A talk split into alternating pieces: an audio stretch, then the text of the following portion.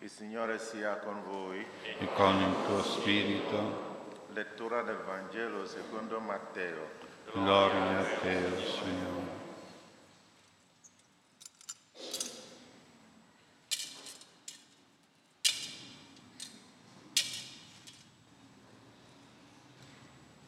In quel tempo gli undici discepoli andarono in Galilea, sul monte che il Signore Gesù aveva loro indicato.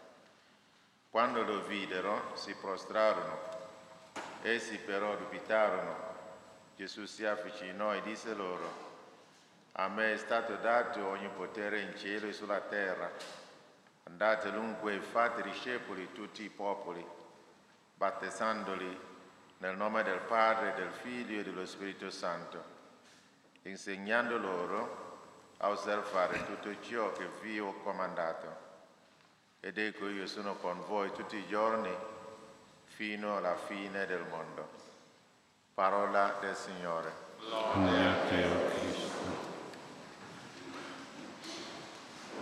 Sia lodato Gesù Cristo.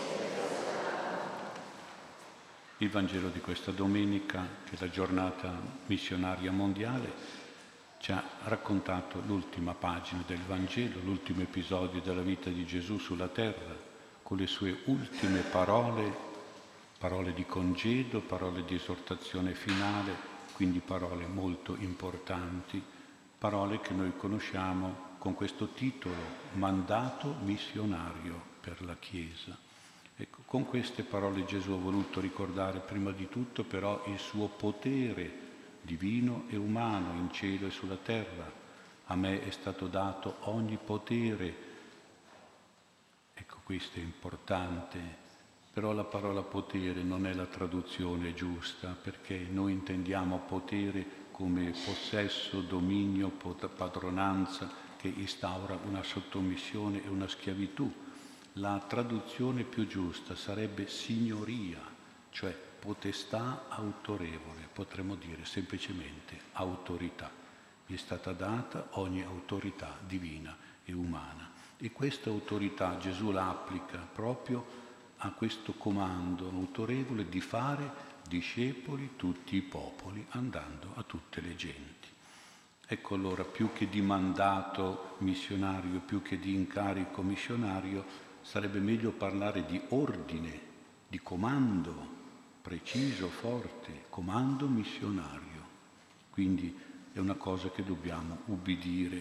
Innanzitutto è un ordine di fare discepoli tutti i popoli. Gesù sottolinea quel tutti. Gesù ha davanti gli apostoli, che sappiamo sono il numero undici. Vorrei chiedere ai bambini perché undici gli apostoli non sono più dodici? Cos'è successo? E penso che lo sanno. Un apostolo, Giuda, ha tradito Gesù e poi è andato a impiccarsi e quindi non erano più i dodici, come voleva Gesù, il numero perfetto, ma undici. Ecco. E Gesù quindi praticamente, secondo me, ci fa capire che il dodicesimo apostolo, quello che era il posto di Giuda, dobbiamo prenderlo noi. La Chiesa deve diventare il dodicesimo apostolo per completare il numero e quindi la Chiesa è missionaria come gli altri undici apostoli. Ognuno di noi deve diventare un missionario, deve essere il dodicesimo apostolo che mancava. E cosa vuol dire apostolo? Ecco, qui bisogna che noi abbiamo nella Bibbia, nel Vangelo, delle parole che sono antiche e se non andiamo a capire cosa vogliono dire in origine, non riusciamo neanche a capire la, il valore di queste parole, perché apostolo deriva dal greco e che si traduce in italiano come inviato, mandato. Ecco. Quindi uno, un uomo che è in missione, mandato, il missionario. Gesù ci vuole missionari, ci vuole essere il dodicesimo apostolo, il dodicesimo mandato in missione. Quindi dobbiamo sentirci tutti apostoli missionari, come vuole il Signore. Il Signore ci comanda di essere così, eh? non è soltanto una, un invito, è proprio un comando e quindi dobbiamo essere ubbidienti a questo. La giornata missionaria mondiale ci ricorda questo, che dobbiamo essere tutti missionari e fare un'opera di missione. Inviati, apostoli inviati. Ma noi ci chiediamo, ma sì, inviati per fare che cosa? Forse per costruire scuole, per costruire ospedali, strade, officine, aziende. E sappiamo che i missionari hanno fatto anche questo, però non è la cosa più importante, è una cosa secondaria. Naturalmente andando in popoli sottosviluppati hanno fatto anche questo ispirati dalla carità cristiana, ma Gesù non ha detto di andare a fare gli ospedali o le scuole, eh, ha detto di fare discepoli tutti i popoli e quindi si tratta di un missionario particolare, essere missionari della discepolanza di Gesù.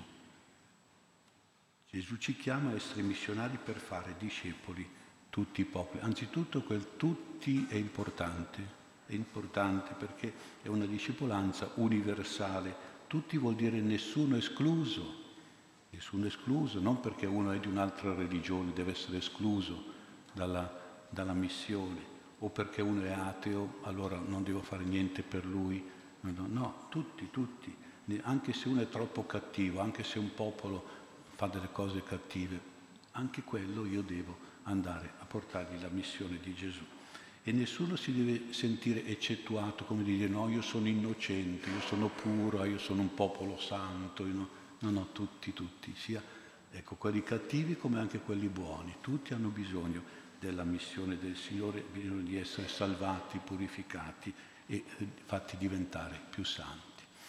Ecco dunque di preciso in che cosa consiste quel fare discepoli, ecco, e noi ci chiediamo, ma questa parola, anche questa qui è una parola antica, come apostolo vuol dire inviato, discepolo che cosa vuol dire? E se Gesù mi dice che devo fare dei discepoli, devo sapere, poi io devo essere un discepolo di Gesù, prima di fare gli altri discepoli di Gesù. Quindi questa parola bisogna che la capiamo mo- molto bene, perché altrimenti non riusciamo a capire questo impegno che abbiamo di essere noi come cristiani discepoli e di fare dei discepoli. Ecco allora certamente Gesù, quando era nel suo tempo, aveva in mente i discepoli dei rabbini e dei farisei e degli scribi e chiaramente non voleva che fossero i suoi discepoli come quelli lì, perché anche lui non era un maestro come i, come i rabbini, come i farisei, come gli scribi. Ecco dunque Proviamo a chiederci, i discepoli dei rabbini, come si rapportavano con i loro, ma, i loro, ma, i loro discepoli, ecco, i rabbini, come si comportavano?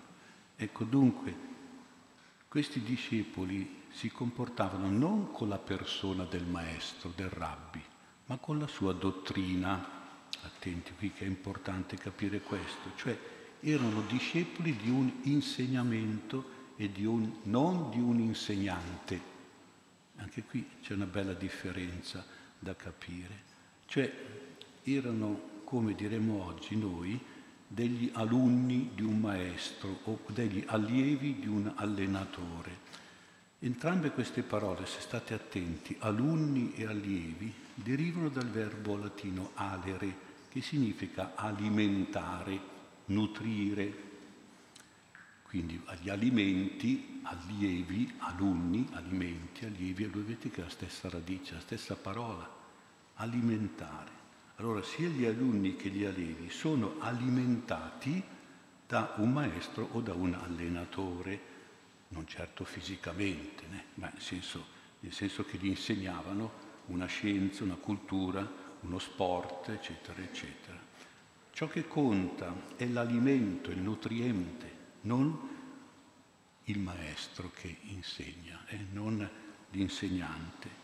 E qui bisogna capire molto la differenza.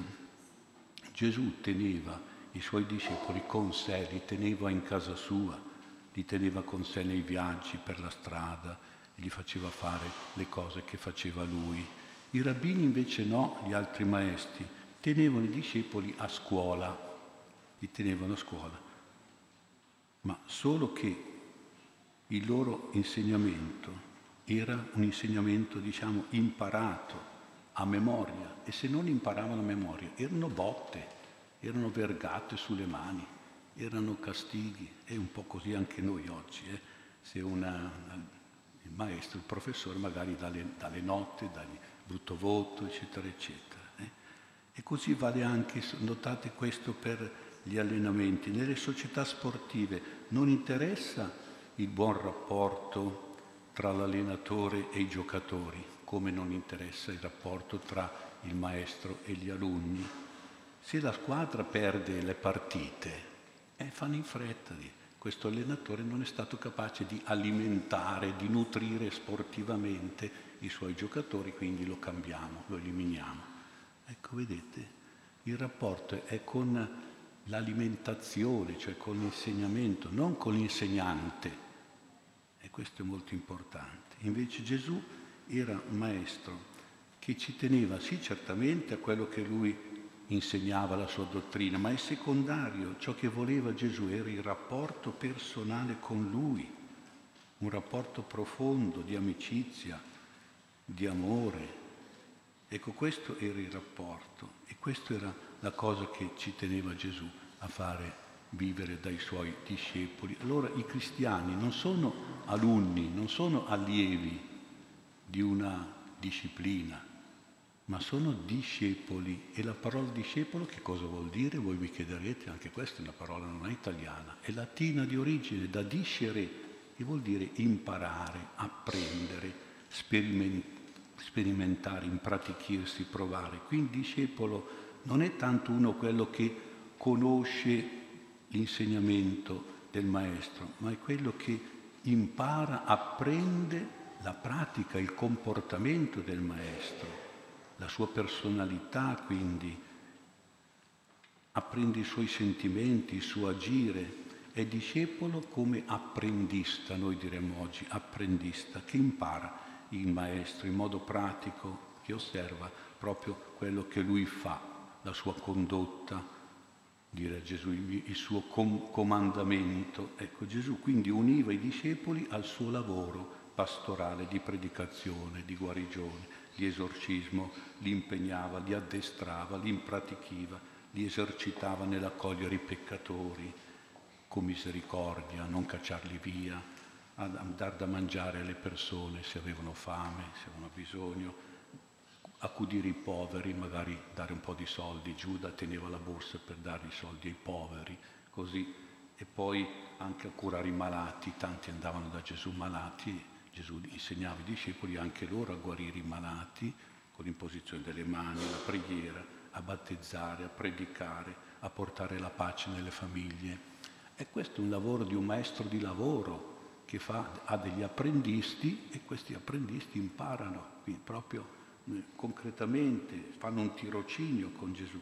Gesù era davvero maestro in questo senso. Naturalmente si instaurava una relazione personale profonda di fedeltà, di ubbidienza. Gesù parla proprio di comandamento. E il comandamento non è una cosa che si insegna, è una cosa che si comanda di fare, di praticare. Quindi dentro una relazione personale con il maestro uno ubbidiva, faceva con fedeltà. Quindi la parola tra l'altro discepolo richiama anche una disciplina eh, di stile militare che impone un comportamento quasi un po' costrittivo, quindi una, ci deve essere una regola, una norma, un precetto, una legge, magari anche con qualche corollario di punizione se uno non lo fa. Vi faccio un esempio molto pratico, perché mi capita a volte dei genitori un po' disperati, i genitori disperati che mi vengono a dire, ma io con tutto quello che ho insegnato mio figlio, questo non, non fa niente di quello che gli ho insegnato ne combina di tutti i colori, disobbedisce, fa questo, fa quello, fa male. Gli ho dato tanti insegnamenti, gli ho detto di fare tante cose, gli ho insegnato tante cose e io gli rispondo, caro papà, cara mamma, i tuoi insegnamenti sono entrati in un orecchio e sono usciti dall'altro. Come si dice, ed è vero, hai fatto di lui un alunno, non un apprendista Ecco, questa è la differenza, come faceva invece Gesù, gli apprendisti. Hai fatto di lui, come dicono i meridioni, un saputo, non un imparato. Eh, è un saputo, ma non è un imparato. E questa è la diversità. Tu dovevi instaurare una relazione con tuo figlio, una relazione di stima, di rispetto, di affetto, di dialogo. E in questa relazione, come faceva Gesù, eh, in questa relazione dovevi dirgli non tanto degli insegnamenti, ma dovevi dargli degli apprendimenti, dei comportamenti, delle regole di vita, delle norme di vita, delle leggi di vita, delle direttive, delle disposizioni, delle ubbidienze, dei comandamenti, come dice Gesù. Cioè una disciplina forte, chiara, precisa, rendendolo un vero discepolo, cioè un imparato da da te genitore. Tu hai fatto soltanto un alunno, un alunno di studio che poi è diventato smemorato, pigro, disobbediente, senza nessuna voglia di imparare però. Ecco, e quindi anche senza nessuna buona volontà di mettere in pratica i tuoi insegnamenti di genitore. Vedete la differenza? È fondamentale. Allora ci chiediamo, concludendo, come possiamo essere, tornando al discorso di essere missionari e di fare i missionari, la risposta è semplice. Anzitutto ci vuole una relazione con Gesù, una relazione veramente, Gesù dice, sacramentale, che parte dal battesimo, si perfeziona con la cresima, continua con la confessione e la comunione, con la Santa Messa che noi stiamo vivendo adesso. Solo così noi facciamo vedere che abbiamo una relazione personale con Gesù e portiamo, suggeriamo anche agli altri a tornare ad avere una relazione con il Signore. Questa è la prima cosa. La seconda risposta è di fare vedere il nostro apprendistato di Gesù come veri discepoli. Gesù che ha, noi abbiamo imparato da Gesù come mettere in pratica ciò che Gesù ci ha comandato. E Gesù dice tutto, non solo quello che ci piace che ci va genio, che non ci impegna tanto, tutto dobbiamo fare quello che Gesù ci dice e soprattutto parlando di comandamenti noi dobbiamo ricordare che il primo vero suo comandamento è quello di amarci gli uni gli altri come lui ci ha amato. Anche questo è un comandamento molto importante. Se noi viviamo questo comandamento saremo missionari anche qui, anche in questo nostro mondo. Chiediamo davvero a Gesù questa grazia, preghiamo per i missionari, ma cerchiamo di esserlo anche noi cercando di essere veri apostoli e veri discepoli del Signore.